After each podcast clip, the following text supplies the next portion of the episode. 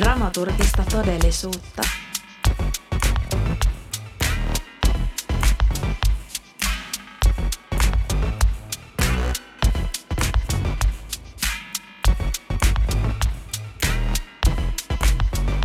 Hei ja tervetuloa Dramaturgista todellisuutta podcastin pariin.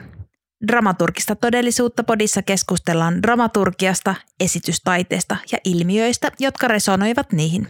Minun nimeni on Iia. Tässä jaksossa vieraana ovat Seassa-kollektiivin Tarleena Laakko, Milka Luhtaniemi ja Maarit Mustonen. Heidän kanssaan jutellaan Seassa-kollektiivin työstä, dramaturgiasta sekä sivutaan myös taidekritiikin mahdollisuuksia. Jakso on äänitetty työtila Paraplyyssä. Tervetuloa matkaan mukaan. Tämä on dramaturgista todellisuutta.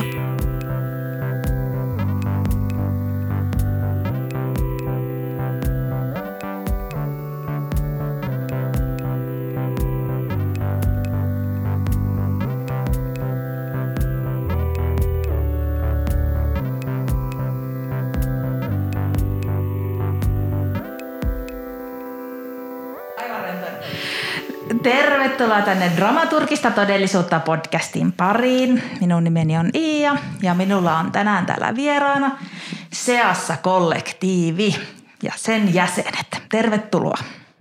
Kiitos. Kiitos. Kiitos.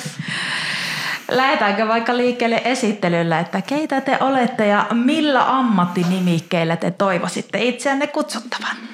Kuka haluaisi lähteä liikenteeseen? No mä oon Milka Luhtaniemi. Öö, mä olen runoilija, dramaturgi ja esitystaiteilija. Mä oon Tarleena Laakko ja mä oon dramaturgi ja esitysten tekijä. Ja mä oon Maarit Mustonen ja mä esittelen itteni yleensä kuvataiteilijana. Kiva, kiitos. Tervetuloa kaikki.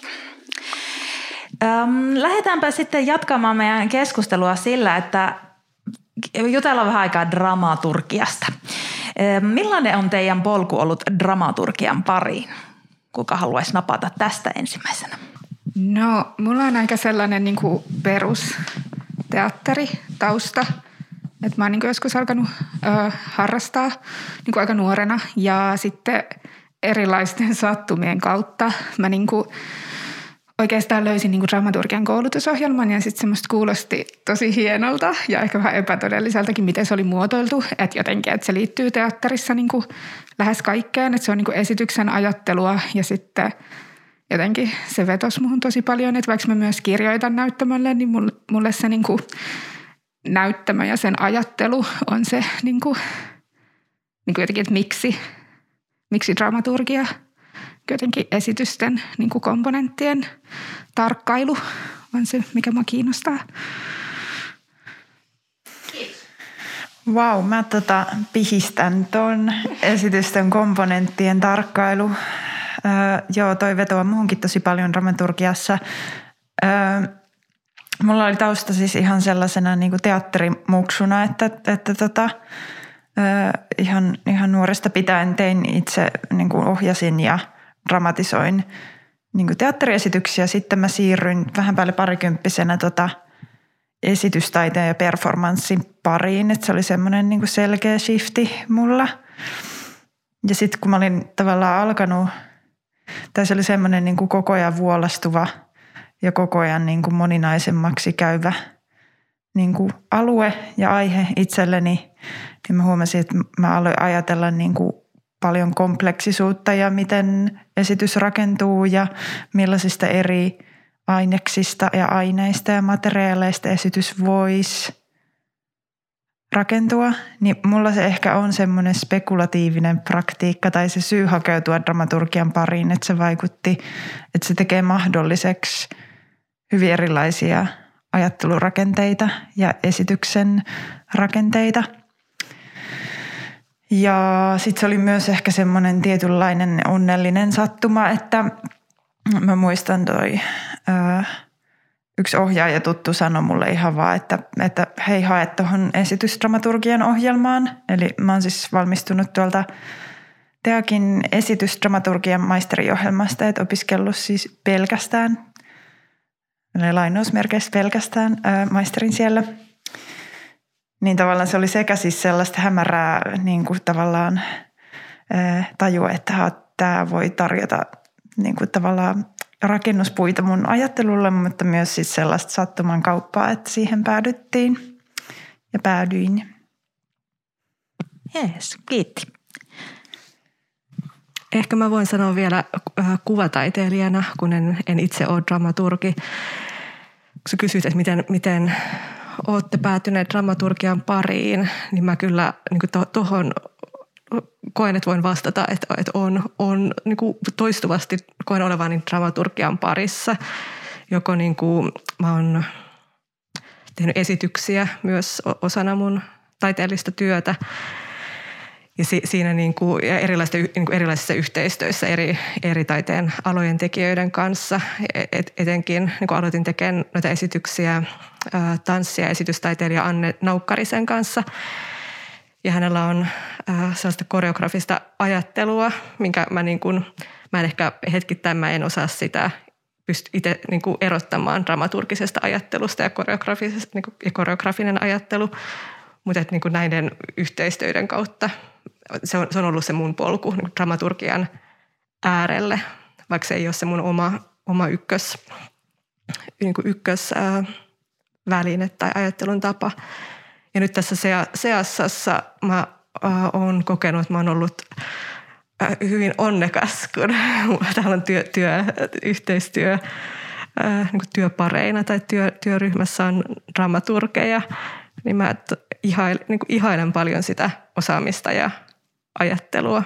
Että viihdyn, viihdyn sellaisessa seurassa. Kiitos. No mitä se dram- dramaturgia tarkoittaa teille kullekin niin kuin henkilökohtaisesti? Jotenkin mm, joka kerta kun tätä kysymystä kysyn, niin saan aina vähän, vähän erilaisia vastauksia ihmisiltä. Paljon samankaltaisuuttakin on, mutta että että aina se jokaisen oma kulma siihen aina vuotaa ja se on myös hirveän mielenkiintoista. Niin mitä dramaturgia tarkoittaa itse kullekin teille? No mun mielestä dramaturgia on niin jäsentelyn taidetta. Mä oon joskus ehkä ajatellut sellaista myös niin kuin ihan niin, niinkin arkista sanaa kuin insinöörimäisyys. Että jotenkin siinä ehkä niin kuin yhdistyy semmoinen niin kuin ongelma, esityksen ongelmanratkaisu ja sitten semmoinen niin kuin luova, luova villi ajattelu.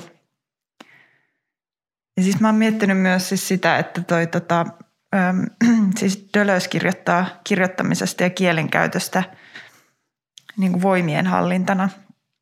Ei kyse niinkään niin kuin sanojen muodostamisesta – tai vaikka merkityksien muodostamisesta, vaan sitä, että miten säädellään sitä, miten voimat teoksessa liikkuu. Ja tota, ainakin kun on itse tehnyt esitystä, että silloin olen kokenut jonkunlaisena aha-elämyksenä, että Aa, nyt teen dramaturgiaa, kun mä esimerkiksi huomaan, että tällä tavalla, jos rytmitän tässä tällä tavalla, niin sitten myöhemmin vaikka tämä muutos tai tämä tilanne saa enemmän voimaa.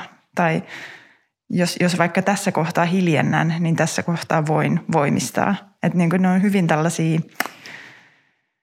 että et niin se on melkein tällaista niin kuin, sanotaanko siis sellaista, niin kuin, no se on hallintaa, se on rakentamista, se on jäsentämistä ja sitten se on myös sellaista niin kuin pidättelyä ja päästämistä ja – kaikkea tätä. Ehkä verbeillä puhuminen voi olla niin kuin hyödyksi tässä, että ei niinkään sellaisilla substantiiveilla. Joo, verbeillä kuvailu, totta. No, mm. mielenkiintoinen näkökulma. Kiitos. Kuka haluaisi jatkaa sitten tästä? Mä voin vaikka jatkaa. Mulla on tämä mikki kädessä. Tota, ihania ajatuksia. Mulla eh, ehkä, jos, kun mä ajattelen dramaturgiaa, niin mä ajattelen jotenkin asioiden välisiä suhteita ja etenkin ajassa. Ja sitten mä koen, että noin niin kuin asioita, jotka on läsnä vaikka kun tekee näyttelyitä, miten, miten eri teokset on suhteessa toisiinsa tilassa ja kun katsoja kulkee siellä, niin mitä siinä, millaisia merkityksiä siinä voi syntyä, millaisia kokemuksia. Et se on ehkä sellainen niin kuin mitä, mitä mä oon, oon välillä pohtinut myös niin kuin kuvataiteen kentällä, varsinkin jos tekee näyttelyä, niin kuin yksityisnäyttelyä, jossa se, se on niin kuin sillä tavoin, ää, niin kuin pääsee itse, itse ratkomaan niitä asioita siinä tilassa, niin silloin pystyy, silloin mun mielestä semmoinen dramaturginen ajattelu voi olla tosi kiinnostavaa. No, äh, tämä on aina jotenkin, jotenkin hankala. Mulla on niinku sellainen olo, että, että dramaturgia on niinku jonkinlaista ajattelua, mikä välittyy jonkun ruumiillisen havainnon tai kokemuksen – niin kuin, tai just toi, mitä Milka kuvaili tosi ihanasti, että okei, että tuossa jos rytmi menee noin, niin jotain, jotain on tekeillä, niin sitten mulle se on aika, aika nimenomaan niin kuin ruumiillista tai tuollaisen niin vastaanoton ja havain, havainnon ja just myös sitä, että mikä, mikä se havaitsemisen tapa, mitä me halutaan, on tai, tai että jotenkin, jotenkin sen tutkailua ja sen mahdollisuuksien niin kuin jotenkin jatkuvaa jotenkin kysymystä, että voiko ja sitten mun mielestä siinä törmää myös koko ajan johonkin mahdottomuuteen. Tai välillä se voi olla tosi niin kuin yksinkertaistakin vaan, että okei, tuossa menee liian kauan, mä en jaksa. Jos ei ole niin kuin ideana, että mun pitää kyllästyä.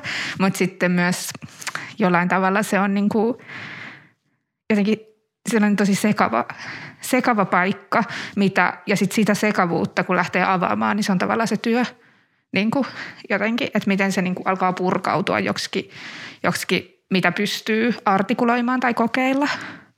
Niin kuin, joo. Sekavuuden kanssa läsnäoloa. Mm, tunnistan tuosta myös jotenkin aika paljon, että mitä juuri kuvailit.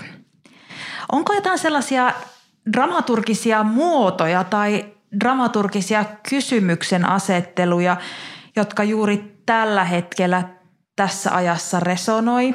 Tässä ehkä sivuhuomautuksena näin tässä kuulijoille tosiaan ennen kuin, tai kun vieraat tulivat ja tässä aloitettiin äänittää, niin vähän ne fiiliksiä käytiin läpi tästä vallitsevasta Euroopan tilanteesta, sotatilasta ja miten se ylipäätään vaikuttaa meihin henkilöinä ja no puhumattakaan maailmasta, niin tämä jotenkin tämä kysymy, kysymyksen asettelu ehkä vielä niin kuin jotenkin itselle, kun kysyn tätä nyt, niin on ehkä vaan lisättävä vielä tämä tässä ajassa tähän kysymyksen päälle, että ei pelkästään, että mitkä dramaturgiset muodot teitä kiinnostavat, vaan että erityisesti juuri tässä ajassa, mitkä resonoi tai kysymyksen asettelut.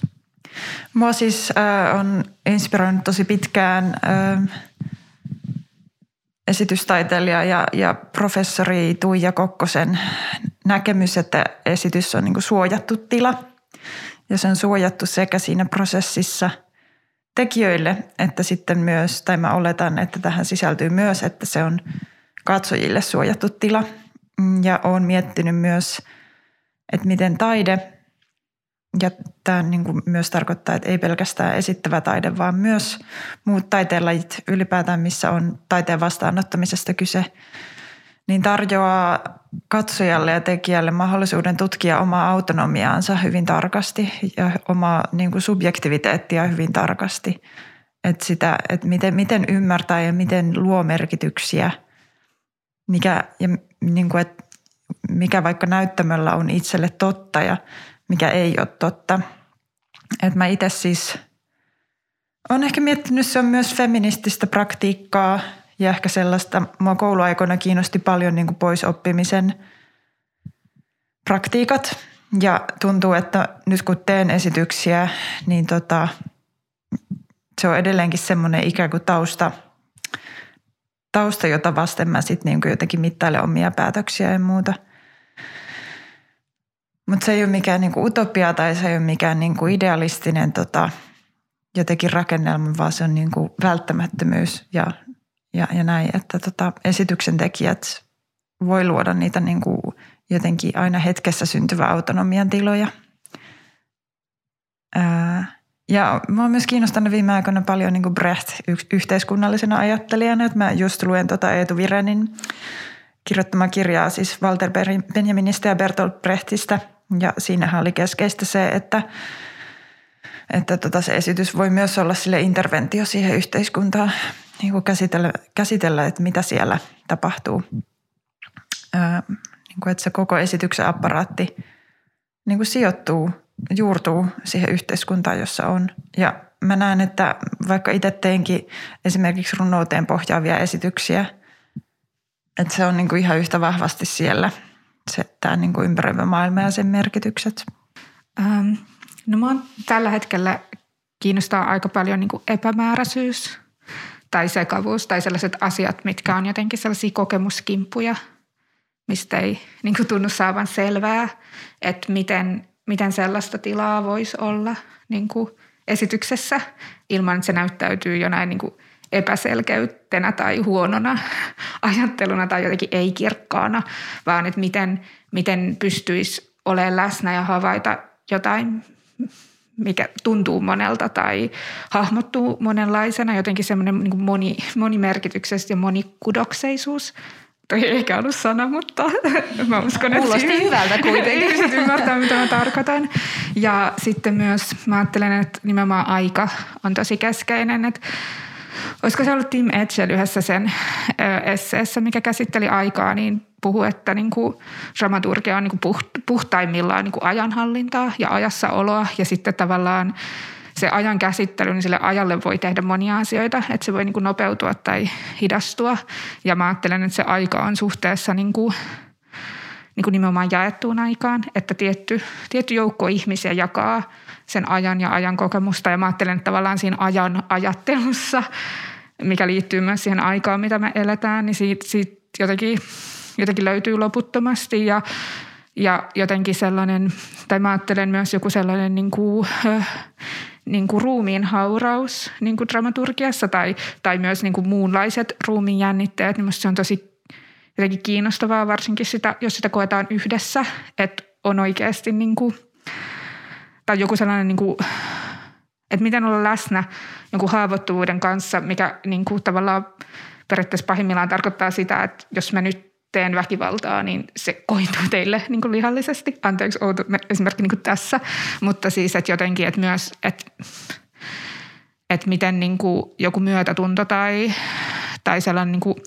ei ehkä samaistuminen, voi olla jotain sellaista niin kuin lihallista yhteistä maailmassa, jotenkin oloa, missä me ollaan niin kuin erillisinä möykkyinä, mutta myös niin kuin yhdessä ja nimenomaan se, mitä tapahtuu, niin, tai niin kuin nimenomaan tämä tilanne, niin me tunnetaan se niin kuin meidän olemisessa niin kuin monilla tasoilla, niin sitten myös jotenkin sen suuntainen ajattelu, mikä jotenkin herättää ja kutsuu tavallaan jotenkin sitä niin kuin jopa hermostollista tai niin kuin jotenkin sellaista, niin että miten, miten tuollaiset asiat mua tällä hetkellä jotenkin innostaa ja kiinnostaa. Saanko mä kommentoida tuohon väliin? Siis toi, kun puhuit tuosta tuosta tota, väkivallasta, niin mä en tiedä, kyse on myös siitä, että esityksessä pystyy näyttää kausaliteetit, jotka muuten olisi ehkä piilossa tai niitä, niitä niin estetään niin tässä maailmassa. Et esimerkiksi toi, että mitä, mitä joku maailmassaolo tarkoittaa hermostollisesti tai ruumiillisesti, niin niitä voi kaikessa rauhassa tarkastella. Ja sitten myös niin kuin tavallaan kääntää sitä, että, että joku keho, joka olisi muuten vaikka pelokas tai haavoittuva, niin se onkin niin kuin rohkea ja pystyvä.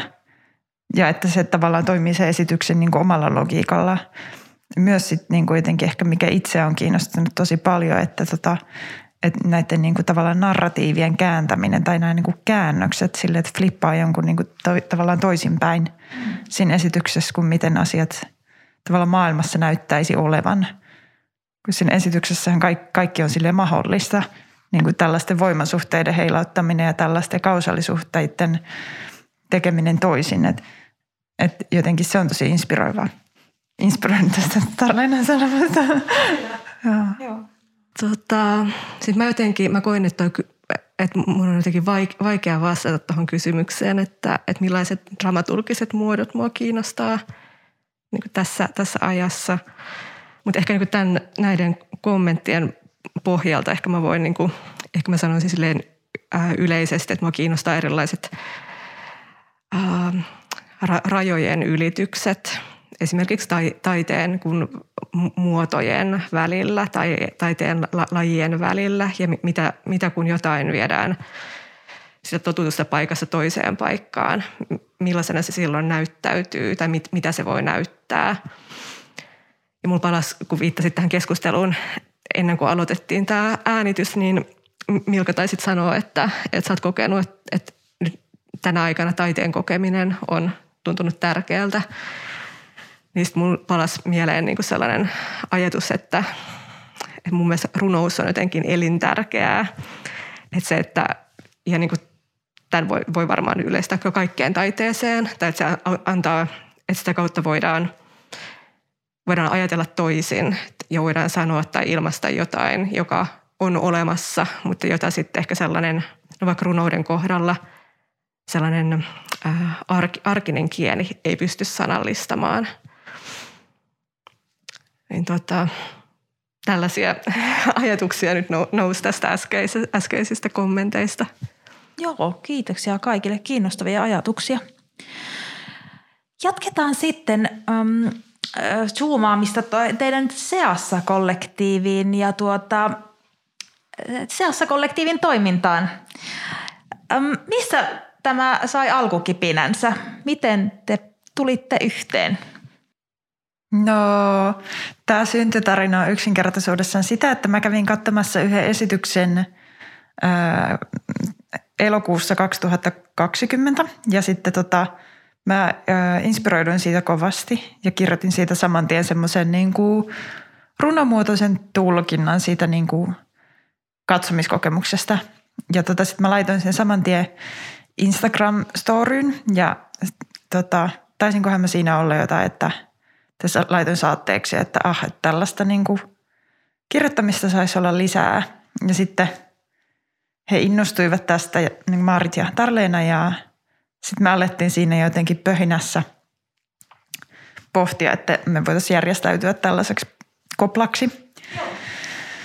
Ja sitten tota, meillä kesti sitten puoli vuotta siinä, että me haettiin rahoitusta ja mietittiin meidän työskentelyn muotoja ja, ja tota, sitten me alettiin toimia niin kuin julkisesti helmikuussa 2021. Eli Hyvää syntymäpäivää! meillä on synttärihetket käsillä.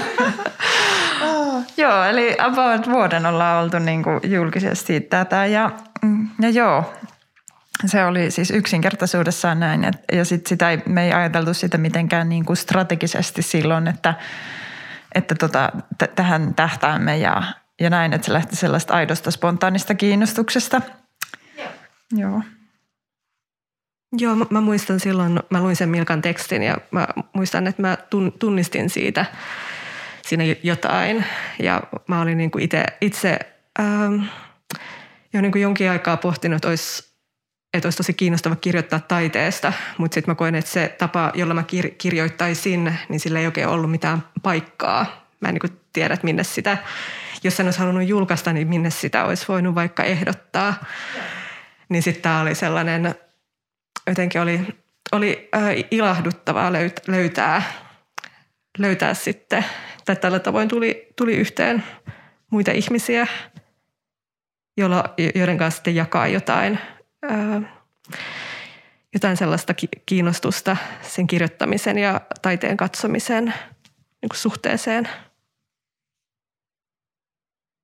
Mulla ei ole ehkä tähän, Joo. tähän, tähän lisätöä. Näin juuri. Näin juuri. Tuota, Teo kyllä sivustittekin tätä, mutta tuota, ähm, kysynpä silti, että oliko tällainen niin tarve kollektiiviin ja kollektiivisen työtapaan ollut teille jo mielessä sitten jotenkin pidemmän aikaa ja sitten jotenkin tämä aika oli vain otollinen vai, vai haluatteko ehkä vielä tätä avata, että ainakin osaan teidän biografioita tiedän vähän, vähän enempi, niin sitten että olette tehnyt just myös niin kuin yksin aika paljon. Niin ehkä tämmöisestä kollektiivisuuden tarpeesta, niin oliko sellaista ollut jo mielessä pidempään? No musta tuntuu, että se ei ehkä ole ollut sillä tavalla lähtökohta, mutta kuten, kuten usein, niin nimenomaan, että jostain tulee joku impulssi sit itse tunnistaa, tunnistaa Joo. siinä sellaisen, niin sitten se, että yhdessä ryhtyy, niin ensinnäkin se tulee tehdyksi. ja sitten siinä on tavallaan, tai niin kuin yhteinen ajattelu. Mä henkilökohtaisesti laitan sille tosi paljon niin kuin arvoa ja kaipaan sitä mun elämään tosi paljon, niin sitten myös Että tavallaan mä ajattelen, että jonkinlainen yhteinen kiinnostus ja halu jotenkin törmäs niin kuin ihastuttavalla tavalla, että sitten se niin kuin, tavallaan se muodosti sen Joo. kollektiivin aika silleen niin kuin spontaanisti. Ja ehkä, ehkä sitten ajattelen myös sitä, että mä ehkä koen, että meidän kirjoittaminen sijoittuu jonkinlaiseen marginaaliin. Niin sellaisessa se, että on joukko, niin se luo jotain voimaa sen, sen sijaan, että sitä tekisi ihan yksin. Siis ihan niin kuin käytännössä määr, määrällisestikin, että, että on, on monta hmm. sen, sen sijaan, että on, on yksi, niin sitten sit se, se, voi niin kuin, se voi vahvistaa sitä. Ja niin kuin Tarleena sanokin, niin äh, kun sitä ajattelee yhdessä, niin se voi, voi kehittää sitä, jos, nyt, jos tahtoo nyt ajatella näin käyttää tällaista sanaa, kehittää. Kuulostaa kiinnostavalta ja jotenkin itse tunnistaa ehkä niin kuin tässä ajassa varsinkin sellainen niin kuin kaipuun ehkä johonkin kollektiiviin tai johonkin yhdessä tekemiseen. Vaikuttaa tietysti varmaan moni asia, mutta, asia, mutta että tässä tätä pandemiaakin nyt on ollut jo jonni aikaa ja ehkä jo ennen sitä, että on ollut vähän tämmöistä niin yksinäistä pipertämistä ja sitten kun on jossain omassa pienessä kammiossa niiden omien pienten ajatusten kanssa, niin tuntuu, että kaipaisi vähän tällaista venttiiliä ja niin kuin kaikupintoja ja haastamista ja sellaista, että alkaa niin kuin ideat kiertää ja sellaista jotenkin ajatuksen dispersiota, että, että jotenkin kuulostaa jotenkin kivalta, että te olette tulleet yhteen ja pystytte siinä sitten käymään tätä keskustelua myös niin kuin, joo. No tota, mitenkä sitten tämä runomuoto sekä ekfraasiskeino hyödyntäminen valikoituvat teille keskeisiksi tavoiksi tässä teidän työtavassa? Haluaisitteko sitä avata? No Toi ekfrasis oli tullut mulle koulussa tutuksi, että meillä oli ollut just sellaisia harjoitteita, että, että kirjoitetaan, tämä oli siis esitysdramaturgian sellaisessa pitkässä työpajassa ja siinä oli paljon sellaisia kokeellisia harjoitteita esityksen tekemiseksi tai harjoittelemisen tueksi. Ja sitten ekfrasis oli yksi ja se oli siis aivan pähkähullu harjoite, että, että tota, kuvataan niin kuin runokielellä jotakin, mitä esitetään ja se oli ehkä mun oma viitepiste ja mulla siis oli jonkunlainen tämmöinen niin yleinen käsitys siitä, että tämä on tosiaan niin kuin runouden historiassa ollut täysin keskeinen niin kuin tekniikka. Että, että just sitä, se on niin kuin perinteisimmillä ollut sitä, että kuvataan, kuvataan jotakin kuvattua niin kuin runouden kielellä tai kielellisesti. Ja ehkä tämä ekfrasis kiinnostaa siinä mielessä, koska puhuin aiemmin tuosta – subjektiviteetista, niin se ehkä siis niin laittaa täysin keskiöön sen katsojan kokemuksen subjektiivisuuden ja sen hämäryyden ja myös sen kokemuksellisuuden ja kaiken tuntuisuuden ja ruumiillisuuden ja, ja näin. Ja sitten se myös sillä tavalla väistää sitä käsitteellistä arsenaalia tai niin kuin jättää käyttämättä sitä käsitteellistä arsenaalia, mikä taidekritiikillä yleensä on käytössään. Eli, eli se jollakin tavalla niin kuin astuu vähän syrjään siitä – niin kuin valta, valta, valtavirrasta. Se on myös ehkä joku tapa sillä tavalla mm, niin kuin olla rehellinen sille, että miltä se katsojan kokemus niin kuin oikeasti tuntuu. Että, että esimerkiksi perinteisemmässä taidekritiikissä usein keskeistä on se kontekstointi, että esimerkiksi laitetaan teos keskustelemaan jonkun toisen teoksen kanssa tai jonkun estetiikan tai ilmiön kanssa – niin ehkä ekfrasissa ei siinä mielessä ö, tee sitä ö, viittaamista tai, tai referenssejä tai, tai kontekstointia niin paljon kuin tavallaan taidekritiikki tekee. Ö, että siinä mielessä niin kuin, se on jollakin tavalla vähän vallaton ja, ja niin kuin, ö, jollakin tavalla hyvin, no näin tätä sanaa käyttääkseni, niin kuin luova tapa olla suhteessa taiteeseen – ja myöskin kun, no siis mikä mua tuskastuttaa aivan uskomattomasti, on, että se on milloin runous, milloin kuvataide ja milloin esimerkiksi taidemusiikki, joka jatkuvasti mielletään vaikeaksi. Että sille, että, että se on ollut myös niin kuin ihan julkisessa keskustelussa, että tämä on, niin kuin, tämä on niin kuin liian vaikea. Että se on taas tätä ehkä samaa ajattelua, että on niin kuin populääri jokin ja sitten on tämä niin kuin jotenkin korkeakulttuurinen tai, tai tota, jotenkin vaikeaksi mielletty joku tie, tietty taideala. Ja mä oon et, esimerkiksi itse mieltänyt, että mulla ei ole niin kuin vaikka käsitteellistä välineistöä kuvataiteen kuvaamiseen tai niin kuin teosten näyttelyiden kuvaamiseen, mutta mulla on mulle itselleni täysin vilpitön sanavarasto oman kokemuksen sanottamiseen. Ja ehkä se siinä mielessä oli semmoinen niin kuin jollakin tavalla niin kuin hurmuksellinen hetki itselleni, että mä niin kuin pystyin ja voin niin kuin kuvata tätä. Ja tämä voi myös olla niin kuin totta. Joo. Ja se on edelleenkin ehkä vähän hullua, että ne on myös niin kuin julkisia tekstejä, jotka on niin kuin luettavissa. Tai siis sillä tavalla, että kun on niin yksityisiä. Tai siis silloin tällainen tuntuu, että siellä on ollut niin yksityisiä sellaisia niin omia kokemuksia, joita sitten on niin kuin kielentänyt. Että, tota, että myöskin ehkä siinä piilee osittain se niin kuin viehätyskin. Ja no meillä on siis kaikilla niin kuin taustaa runoudessa, tai siis että niin sit tuntuu, että se on sellainen niin kuin, ö, myös yhteinen kiinnostuksen kohde. Niin, ja sitten tavallaan toi ö, ekfrasis myös ihan sellaisenaan tavallaan, että sit löytyy tollainen, että aivan on tällainen niin kuin, tavallaan tietyn länsimäisen historian ajan ollut tällainen niin kuin elossa, elossa ollut tapa nimenomaan niin kuin runouden keinoin ja niin kuin eri lailla eri aikoina niin kirjoittaa taideteoksista, niin sitten tavallaan se on myös joku ehkä sellainen, mihin nojata, mistä lähtee liikkeelle. Ja sitten niin kuin runous on niin jotenkin villiä suhteessa tavallaan sellaiseen niin kuin muuhun kieleen, mikä perustuu siihen, että lause alkaa, sitä pystyy seurata ö, tai että et jotenkin niin sitten tavallaan sellaiseen niin kuin ikään kuin kokemuksen kuvaamiseen mä ajattelen, että se on – No ensinnäkin siellä on perinnettä siitä niin kuin eri tavalla kuin jossain niin kuin sellaisessa niin kuin, sanomalehityylisessä taidekritiikissä harvoin, harvoin kuulee, mitä arvostelijan nilkassa on tuntunut jotenkin jotain tilan tunnetta aivan yllättäen, niin sitten se jotenkin on hyvin mahdollista, että hän on kokenut jotain sellaista, mutta se ei tavallaan välity, niin sitten se on myös joku halu, halu korostaa sitä,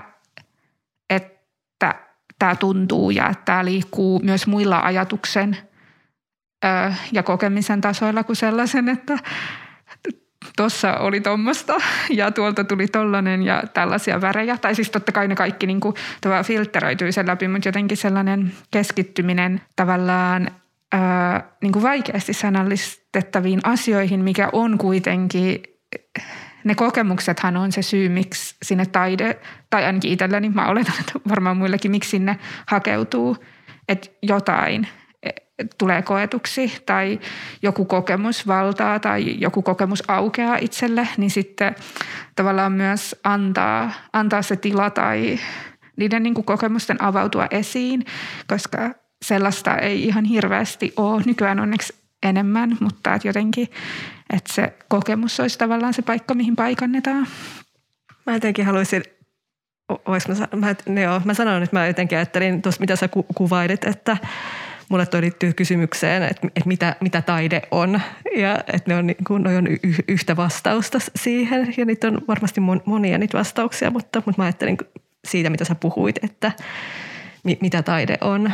Ja sitten mä ajattelen, että se ekfrasis ja runous, että se niin kuin, ne, ne, antaa, tai ne voi antaa niin kuin sellaista tarkkuutta ja vapautta sen teoksen tai teoskokemuksen kuvaamiseen – ja me silloin kun me aloiteltiin, niin me äh, jonkin verran luettiin kirjallisuutta Ekfrasiksesta, sen, sen verran mitä me sa, saatiin, saatiin silloin käsiimme. Ja mulla on jäänyt mieleen äh, Maria Silden ja Petri Tervon äh, kirjoittamasta tekstistä, joka oli esityslehdessä. Nyt en, en mä muista tarkempia viitteitä nyt valitettavasti, mutta he puhuu siitä, että miten Ekfrasis on tämä ei ole sanatarkka lainaus, mutta, mutta ajatus, että ekfrasis voi olla sellainen vastapaino niin kokonaisvaltaiselle teosanalyysille, että ekfrasis voi tarkentua vaikka johonkin yksityiskohtaan, niin minusta se on tosi, tosi kiehtova ajatus, että kun te, teos äh, voi olla, kun tässä kokemus siitä voi olla valtava, niin kuin aivan sieltä on täysi, mutta jos, jos mä kerron jostain yksityiskohdasta, miten, miten mä oon sen kokenut, niin m- miten se niin kuin sen kautta voi välittyä jollekin toiselle ja avautua, niin kuin, että m- miten hän voi päästä siihen sen teoksen äärelle.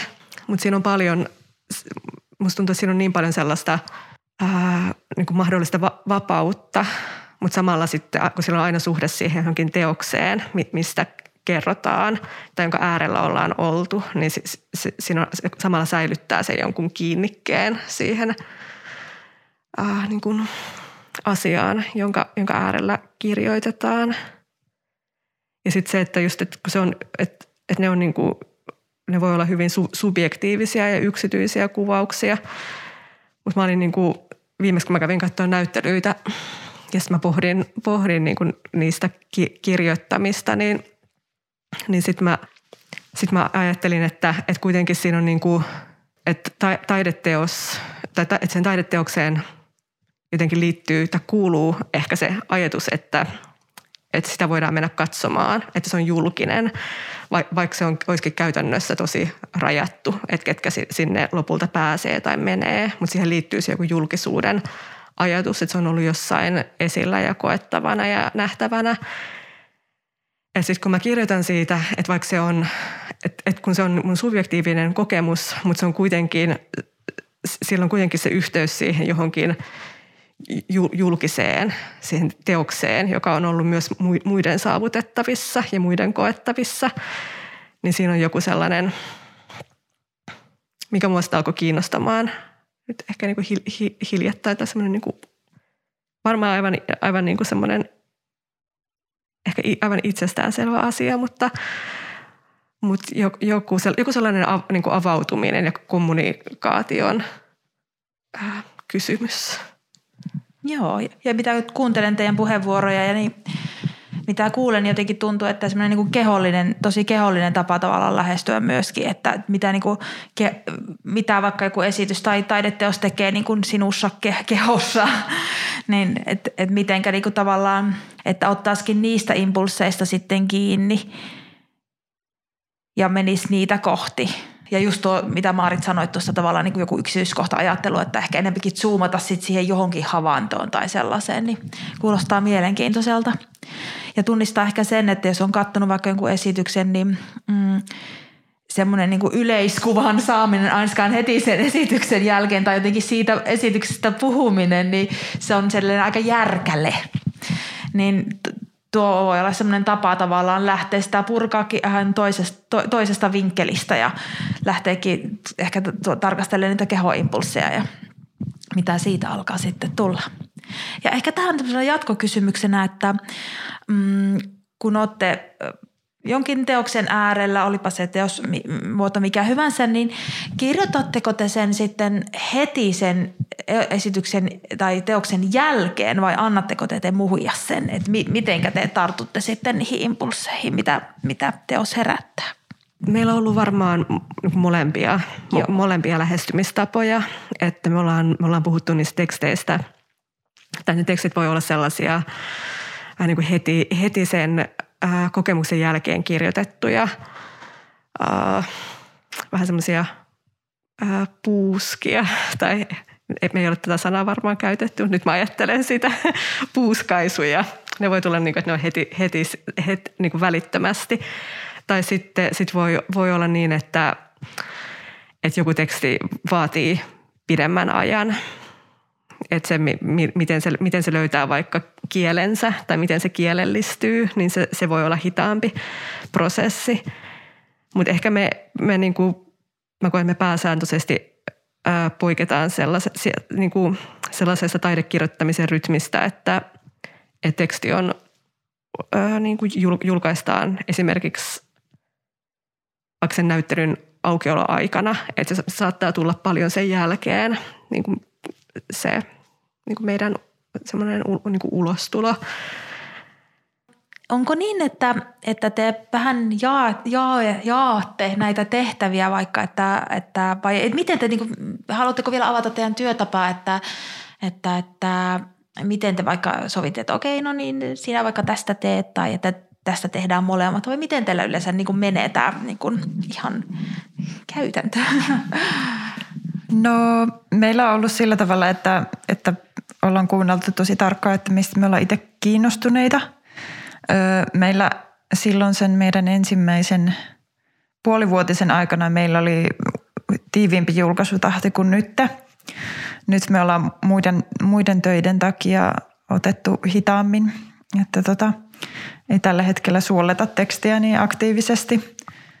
Mutta tota, no ainakin itsellä mun, mun metodina oli tosi usein kirjoittaa sen puuskan kautta. tai sillä tavalla, että kirjoitin spontaanisti joko heti näyttelytilassa jonkun luonnoksen tai sitten jos kävin katsomassa esityksen, niin saman tien niin purin muistiinpanot auki.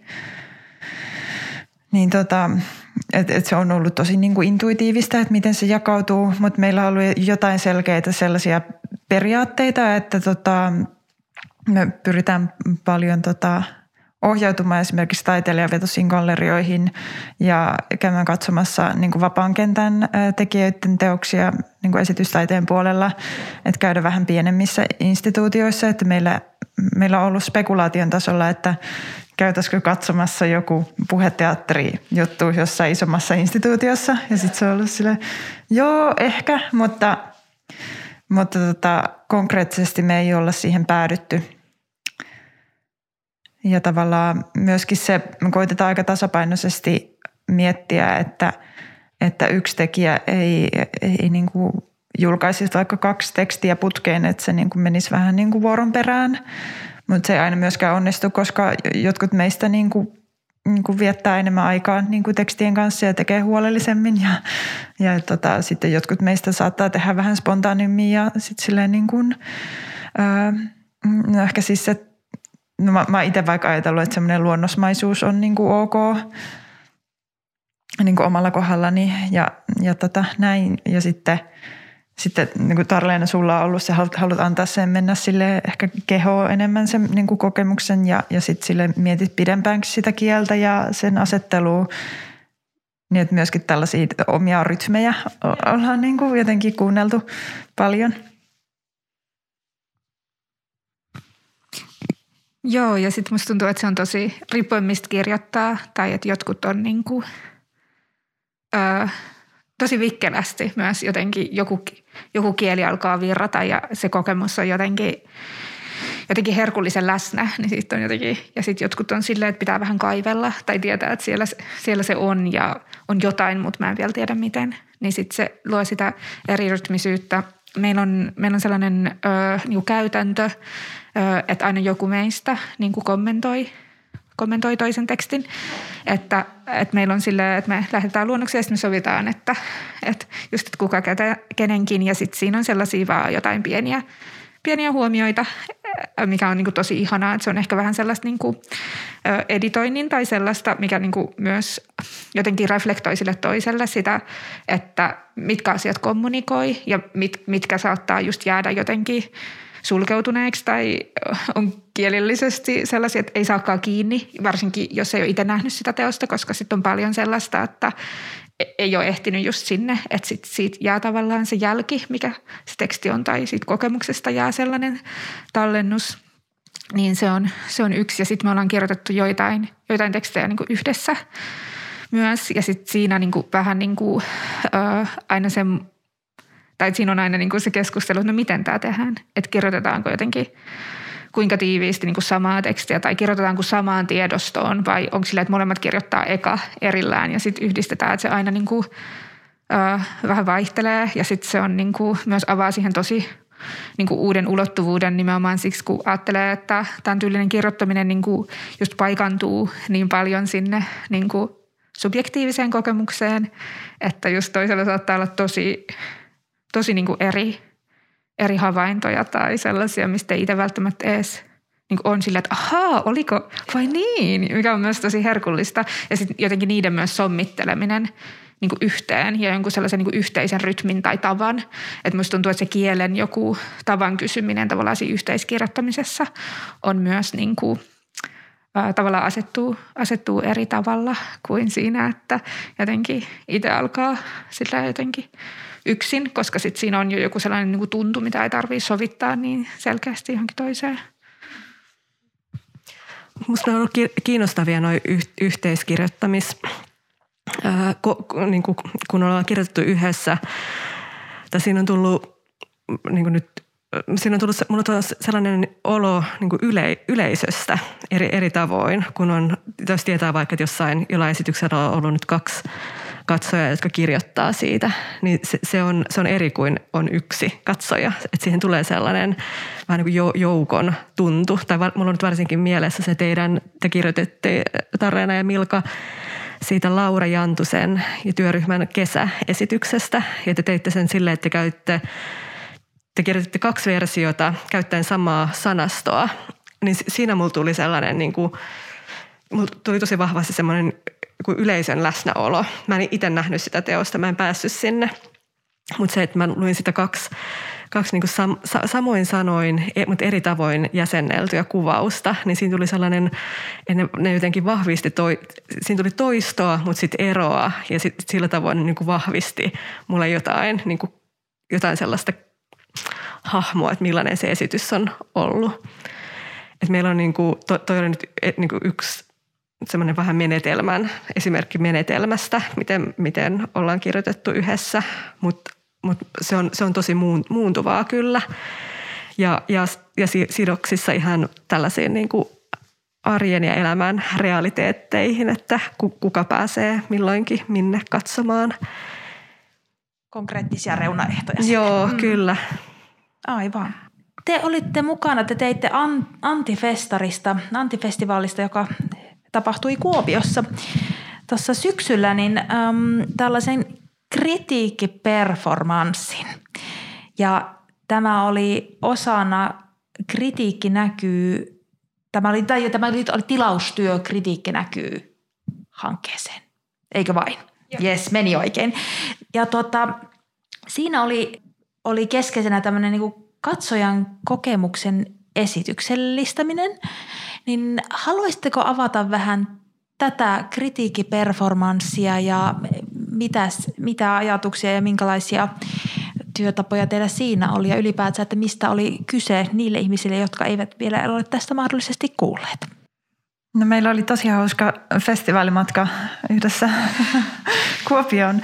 Käytiin, käytiin katsomassa kaikki esitykset siinä ohjelmistossa ja sitten niin kuin pyrittiin myös vähän niin kuin purkamaan niitä, puhumaan, puhumaan niistä. Sama jonkunlainen yhteinen sille käsitys siitä, että mitä me katsottiin tai mitä me nähtiin. Ja tota, me ei oltu siis ennen, ennen siis tehtykään tällaista kritiikkiperformanssia ja se, se toive tuli heiltä ja oltiin sille, että okei, no katsotaan, että mitä siitä tulee. Mutta me ajateltiin, että me tehdään, tehdään niin kuin esityksellinen kommentti niihin esityksiin. Ja sitten mistä itse sain kiinni myös, että kommentti oli yksi hyvä työväline siinä ja sitten oli myös ehkä tietynlainen niin kuin laina tai sitaatti oli niin kuin väline lähteä työstämään sitä esitystä. Ja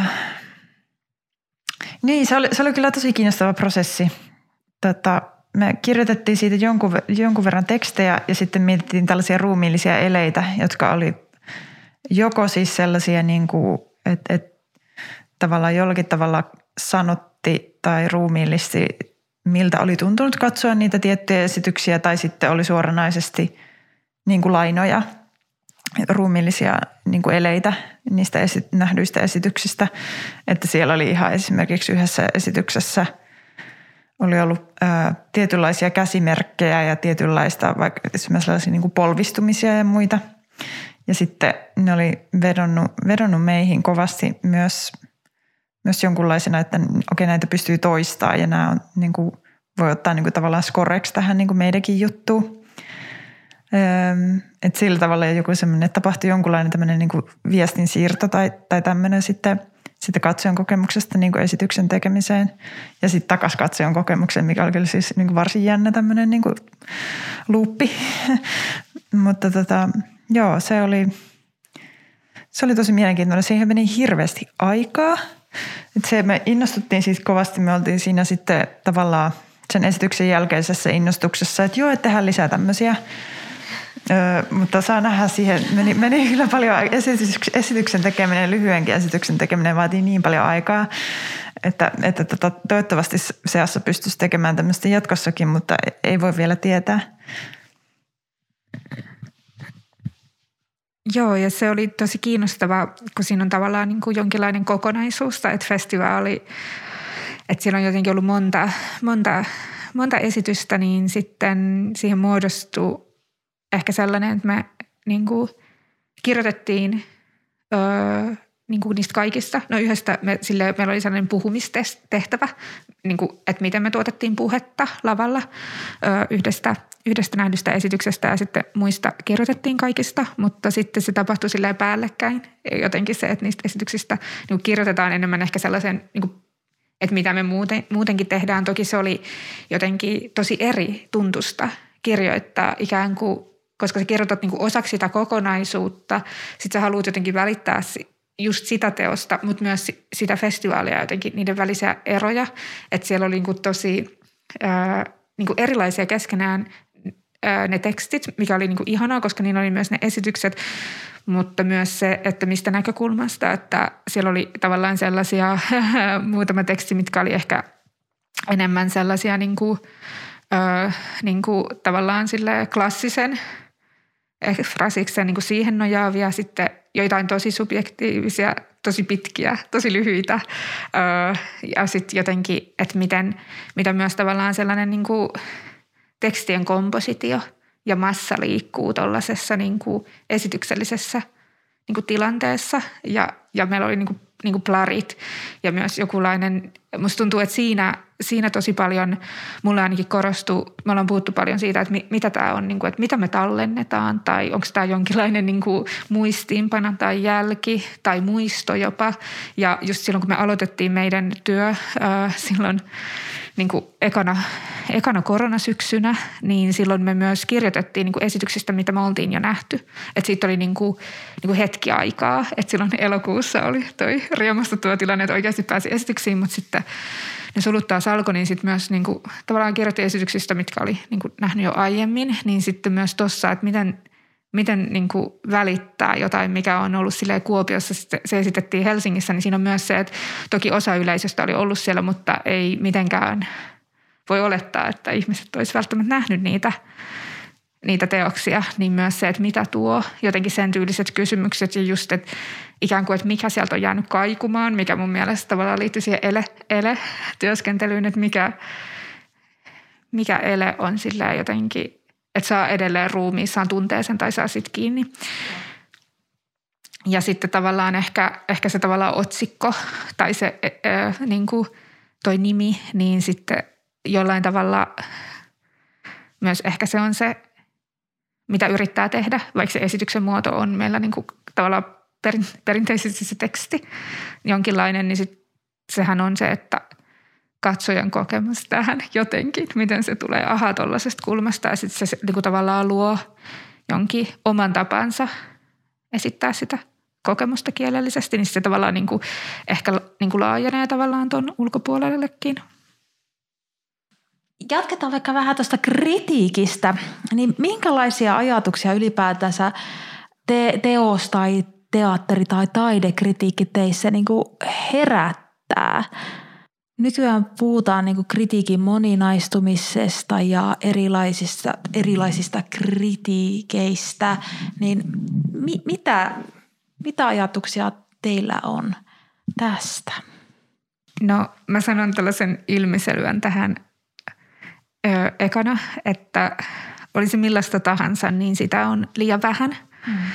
Että se on todella... Ö, niin kuin ymmärrettävää. Totta kai se on myös niin kuin resurssikysymys ja kritiikkiä rahoitetaan aivan liian vähän ja tavallaan myös se, että missä sitä julkaistaan, niitä julkaisualustoja tai sitä tilaa on hirveän vähän. Ja sitten myös, että vaikka niin kuin on tosi upeita marginaalisesta toimivia, niin kuin, niin kuin missä todella paljon kirjoitetaan ja niin, niin sitten se myös – se on niin kuin, kritiikki on niin marginaalissa niin kuin lähtökohtaisesti jo niin kuin ihan ehkä silloinkin, kun se on niin kuin, tavallaan painetussa printtimediassa, niin se on tosi pieni osa, niin ylipäätään se on niin sääli, että niin, niin harvat teokset saa sen niin kuin huomioon ja niin kuin, että sitä tullaan katsomaan, vaikka tulet katsomaan, niin sitten kirjoitetaan ja se on kuitenkin se on tosi merkittävää taidekeskustelun ja kentän ja kaiken kannalta.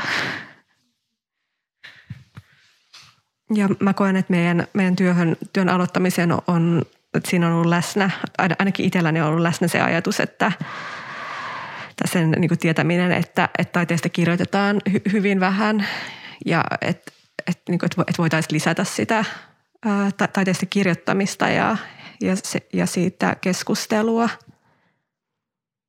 Ehkä toinen sitten tuosta, että, että millaisena kritiikki näyttäytyy, ää, niin lukijana se näyttäytyy mulle hyvin, hyvin laajana. Että se on niin kuin laajana asiana, vaikka se on vähäistä, niin se on silti se on, on tode, todella laajaa. Että se skaala on, äh, on, on aikamoinen. Ja mulla tuli tuosta äsken, äsken puhuttiin tästä äh, katsojan kokemuksen esityksellistämis äh, siitä, että, että me, niin kuin, me mentiin Kuopioon ja sitten me ää, esitettiin se Helsingissä. Niin mulla tuli melkein semmoinen niin jotenkin hassu sellainen jotenkin olo, että, tai sellainen, että me, tai että me mennään jonnekin ja me tullaan ja sitten sit me niin kuin näytetään, että tätä, näin, tätä me olemme nähneet tällä tavoin. Ja nyt mä niin muistan, muistan kuunnelleeni joko Nuoren Voiman tai sitten, tai sitten Suomen Arvostelijaliiton podcasteista – Yhdessä jaksossa on puhuttu niin kuin taidekritiikin synnystä tai alusta. Et siinä on ollut ajatuksena juuri se, että joku menee jonnekin ja hän tulee ja sitten kertoo, että, tätä, niin kuin, että kerrotaan muille, että tällaista olen nähnyt ja kokenut. Ja mä, mä jotenkin muistaisin, että tämä kyllä liittyy journalismiin laajemmin, laajemminkin, että – kerrotaan asioita eteenpäin, samoin kuin ekfrasikseen, joka, joka on merkannut niin kuin ulos, ulos puhumista niin kuin ety, etymologisesti. Nyt mä harhauduin jonnekin. siis hyvä harharetki. 2000 vuotta tonne taaksepäin. Mä siis ihan kaivoin tässä mun puhelimesta esiin yhden semmoisen tosi hienon teksti, minkä mä halusin mainita tänään – Siis tota, Mustekala kulttuurilehdessä oli tämmöinen pitkä esse kuin fragmentaarisen kehon sukupuolittuneet merkitykset Emma Jääskeläisen ja Nadie Kotsakin taiteessa. Ja sen on kirjoittanut Kirsi Uusitalo. Ja mä olin ihan hämmentynyt, tai hämmentynyt, hämmästynyt, miten hieno teksti tämä on. Se, niin kuin, se aloittaa just siitä, että hän tutkailee tällaisia niin kuin hyvin ruumillisia ja materiaalisia teoksia niin kuin oman oman ruumiinsa kautta, että hän mainitsee, että hän on vanheneva nainen ja on miettinyt sitä rapistumistaan. Ja sitten myöhemmin tässä tekstissä hän viittaa niin kuin, niin kuin monenkin eri ajattelijaan. Ja tässä miettii sitä niitä niin kuin teoksia, niin kuin, siis sekä se oman kokemuksensa että sitten tavallaan tällaisen taidehistoriallisen akateemisen kehyksen kautta. Mutta mä oon niin kuin ihailu ja, ja niin kuin luen, luen paljonkin kritiikkiä ja myöskin siis mun niin kuin toisessa ammatissa runoilijana niin on seurannut myös kritiikkiä, jotka mun, mun, mun siis runokokoelmasta Kirnu on, on kirjoitettu paljon kritiikkejä. Ja mä oon käynyt läpi semmoisen kaaren, että tota, mä oon niin kuin jotenkin odottanut niitä nälkäisenä ja ollut silleen, että no oliko hyvä. Että, no, että, niin kuin, että se on ollut silleen niin kuin tavallaan mulle itselleni tärkeää. Ja nyt sitten sitten tota, tai siis ne on edelleen hirveän tärkeitä, mutta, mutta mä myös tässä, kun mä oon aloittanut ää, myös runokriitikkona niin kuin virallisemmin, niin, tota, ää, niin kuin mulla on ihan kollegat tehnyt tämmöisen määritelmän, että kritiikit on niin kuin lukijoille, niin kuin yleisölle, ne niin kuin, saattaa olla tekijöille, mutta tärkeintä on, että, että se on se ensimmäinen niin kuin, lukuohje tai niin kuin, että tavallaan niin kuin freimi sille, sille vastaanottajalle tai katsojalle tai lukijalle – ja sitä mä, kulmaa mä en ollut siis miettinyt itse asiassa Seassan kohdalla mitenkään hirveästi, koska mä olin ajatellut sille myöskin sitä, että me kommunikoidaan niiden teosten kanssa ja ollaan niiden teosten kanssa niin kuin liki. että, tota, se voi tietysti olla sille, että, että se Seassan kulma siihen kritiikkiin on, että me, me tota, likistellään niiden teosten kanssa pääosin ja sitten avataan sitä sitten niin kuin ulospäin, mutta – Tuon mä näen niin tosi tärkeänä myös, koska meillä on hyvin narsistinen taiteilijakulttuuri. Että taiteilijat haluavat saada sitä lisäarvoa niiden teoksille myös sillä, että tämä on saanut niin tosi paljon hyviä kritiikkejä ja ylistetty ja arvostettu. Mutta siis se, että jos vaikka joku teos saa paljon kritiikkiä tai hyviä kritiikkejä, niin se tarkoittaa, että me, niin kuin lukijakunta on hyvä ja että lukijakunta on monipuolinen ja, ja osaa lukea erilaisia teoksia. Ei sitä, että joku yksittäinen tuote tai niin kuin taiteilija olisi jotenkin niin kuin menestynyt tai pärjännyt. Ja, niin kuin tämä on niin kuin jotenkin ollut semmoinen iso, iso havainto itselleni. Ja, tota, ja myös siis sille, että mitä esimerkiksi kritiikki näkyy, tekee, että suosittelee lukemaan sieltä tekstejä ja – samoin, että mitä, mitä tota runografi tekee ja, ja, tota, ja myös siis, siis ihan niin kuin, ää, niin, että et, et millä tavalla me voidaan niin kuin kehittää niin kuin suomalaisen taidekeskustelun ja taidekritiikin niin kuin sävyjä silleen sisältäpäin. Niin se niin kuin, saattaa olla niin kuin hyvinkin pienestä kiinni, että, että muutamia keskusteluavauksia, muutamia tärkeitä tekstejä – Joo, ja just, että miten se muotoutuu. Esimerkiksi Turussa Titanic-gallerialla on ollut tosi ihana. Mä en muista, se alkoi ehkä pari vuotta sitten, mä en muista niin tarkasti, mutta että he on niin kuin tavallaan kutsuneet tietystä näyttelystä niin kuin jonkun kirjoittamaan. Että sit on saattanut näitä runoilija, on tullut kirjoittaa jostain ja sitten hän on niin kuin runomuodossa kirjoittanut niin kuin no minkä näkökulman sitten onkin valinnut, että onko se enemmän sillä kommentti, kokemus vai ajatuksia sen kanssa, niin se tietysti ja sitten myös niin kuin on ollut esseitä, mikä on ollut niin kuin jotenkin tosi ihanaa, että tavallaan, niin kuin, tavallaan jo siihen niin kuin kutsutaan joku kirjoittamaan ikään kuin jotenkin.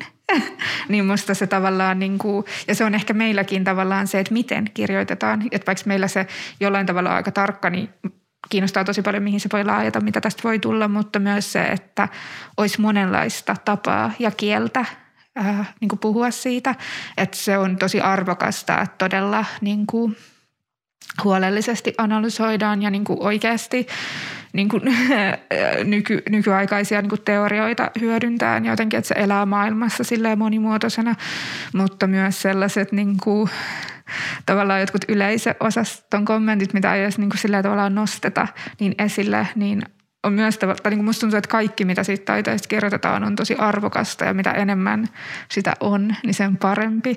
Ja myös toivoisi, että se niin kuin, olisi myös niin kuin, nimenomaan keskustelua ää, niin kuin, niin kuin jotenkin laajemminkin, ää, että se ei jää niin sellaiseksi pieneksi, mutta toki se nyt on, että sillä ei ole niin paljon resursseja ja sitten tavallaan se, että kuka ryhtyy siihen tai kokee, että minä – voin ryhtyä. Tai mullakin on se kokemus, että ehkä se liittyy myös siihen, että itse on niin kuin taiteilija ja sitten tavallaan semmoinen tietty, tietty ulkopuolinen puolinen katse tai joku objektiivisuus tai sen jonkinlainen yrittäminen ei tule mulle kauhean luonnostaan ehkä. Ja sitten tavallaan sellainen niin kuin tietynlainen sisältöanalyysi, että se ei ehkä ole, mutta sitten se, että mä voin sanoa, että – hykerrytti ja sitten mä voin kirjoittaa siitä mun tavallaan hykerryksestä käsin, niin, kuin, niin sitten se tuntuu niin kuin lähestyttävältä, niin sitten että tuntuisi, että olisi tällaisia eri väyliä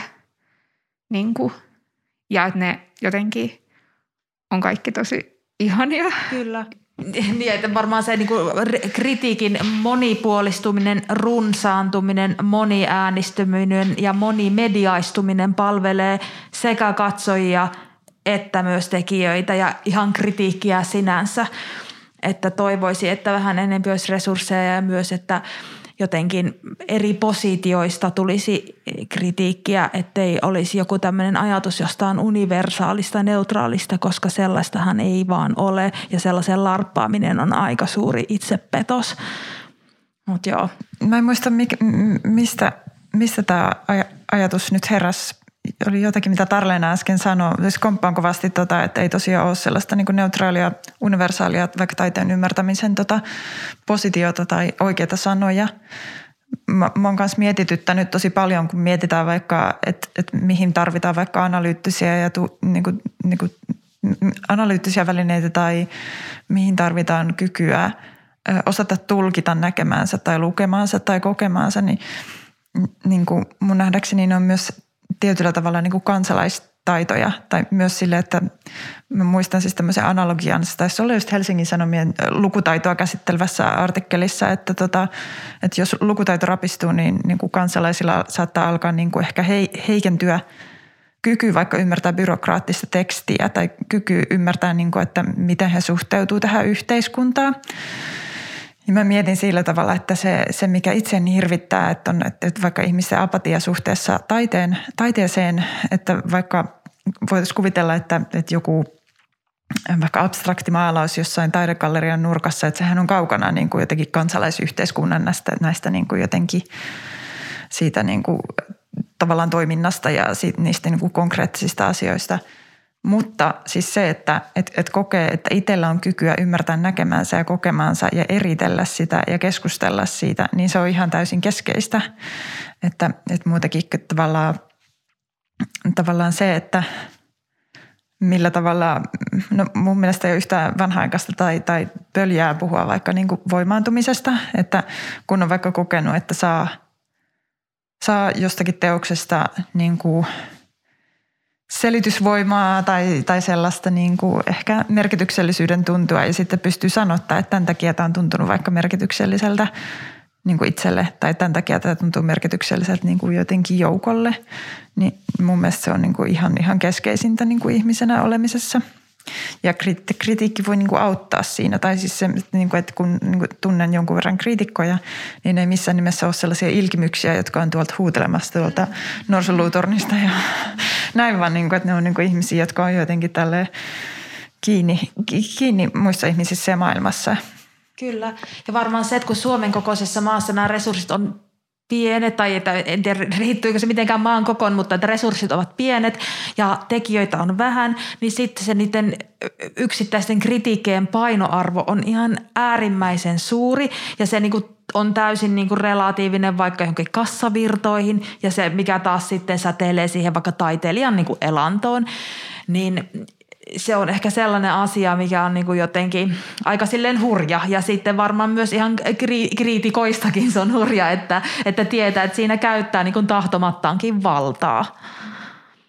Tuohon lisätäkseni, että mä koen, että tuossa tos, on taas sitten, astuu myös peliin se äh, lukijoiden lukutaito tai myös sitten se lukijoiden kriit, kriittisyys. Että mä muistan, mun hiljattain yksi tuttu kuvataiteilija, hän, hän kertoi hän kertoi jostain kyselytutkimuksesta äh, kuvataiteilijoille tehdystä, että he, niin sen mukaan Helsingin Sanomilla on eniten valtaa Suomen kuvataidekentällä, mikä on aivan siis, sehän on aivan järky, järkyttävää, jos, jos näin on, että, että, että eihän, niin, niin, niin, niinhän ei pidä olla varmaan kenenkään mielestä.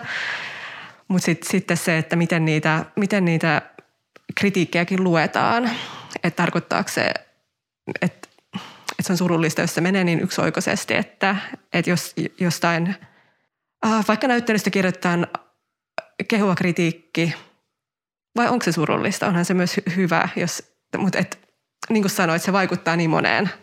Se vaikuttaa tosi moneen, ne on, ne on kompleksisia asioita. Ne ovat. Kyllä.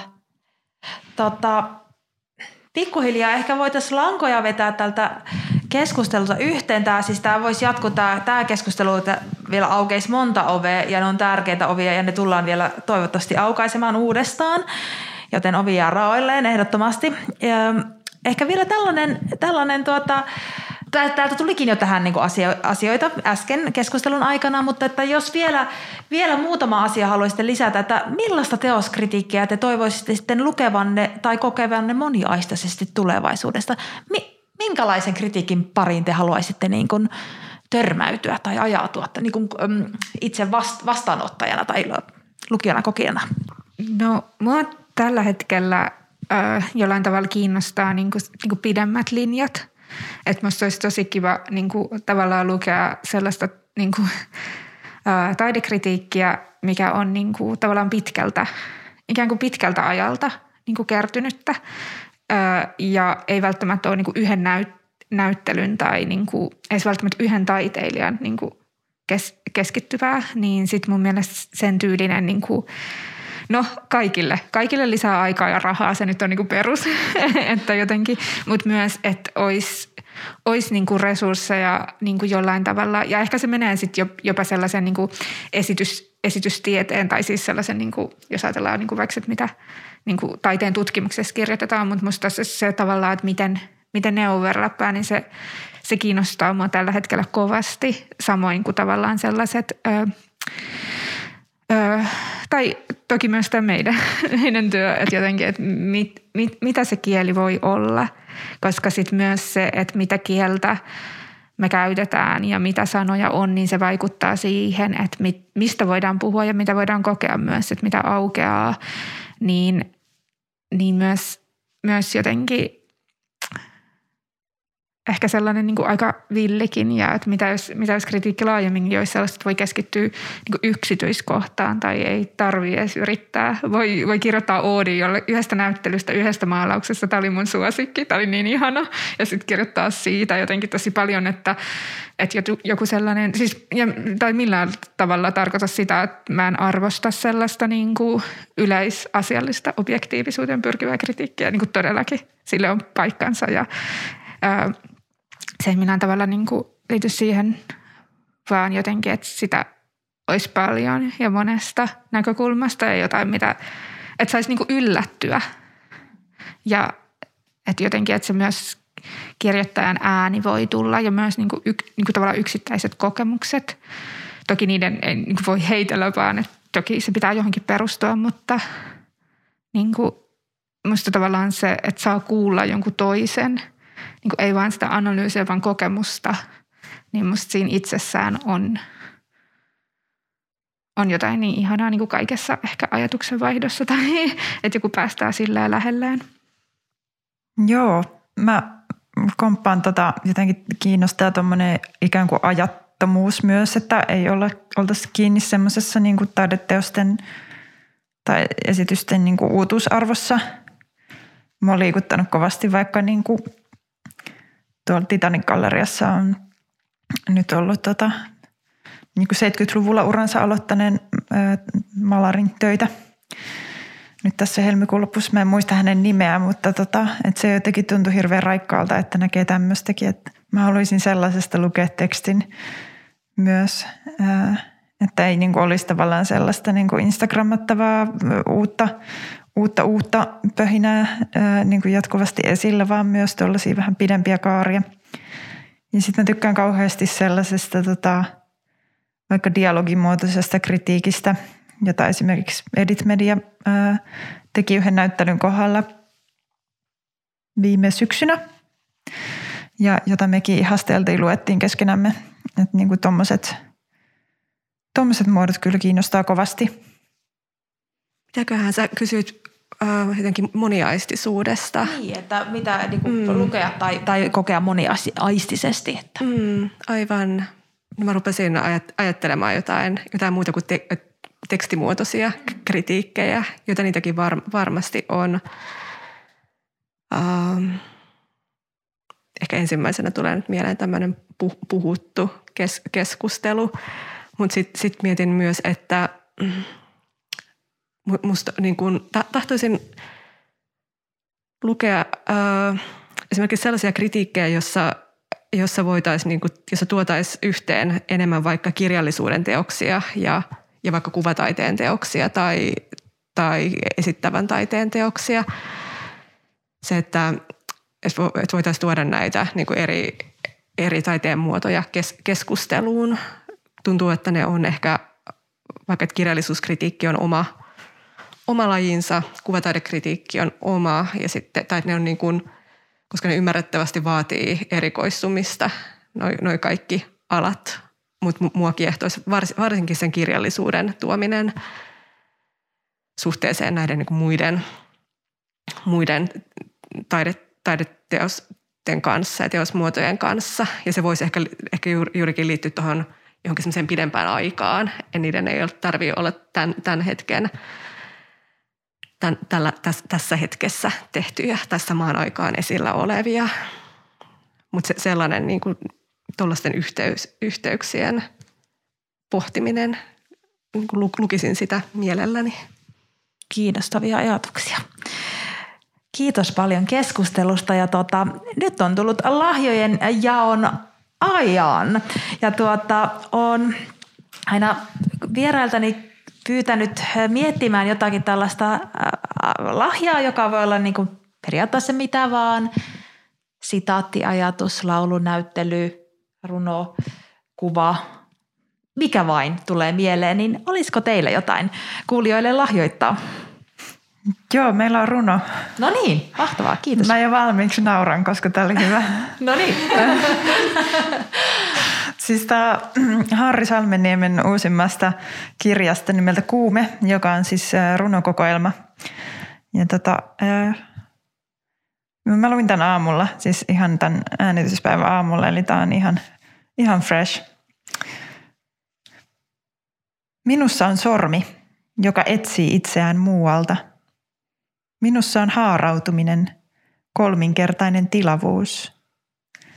Häkellyttävä, avara, spaciousness. Kiitos.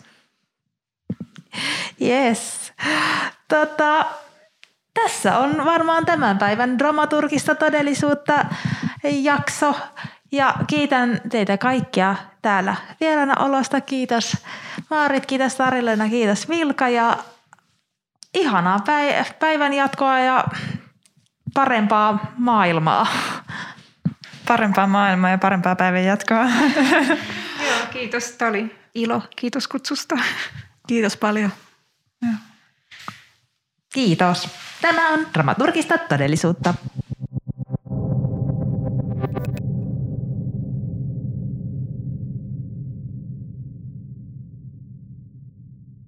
Siinä kuulimme Tarleenan, Milkan ja Maaritin kertomana Seassa-kollektiivin toiminnasta ja heidän pohdintojansa taidekritiikin mahdollisuuksista. Millaisia ajatuksia jakso herätti teissä? Podcastin Instagram-tili toimii kommunikaatioväylänä, jonne voi laittaa palautetta, ajatuksia, kommentteja ynnä muuta. Tili löytyy Instasta nimellä Dramaturgista todellisuutta. Kiitos Tarleena, Milka, Maarit ja työtila Paraply. Ensi kertaan, voikaa hyvin, rauhaa maailmaan. Tämä on dramaturgista todellisuutta.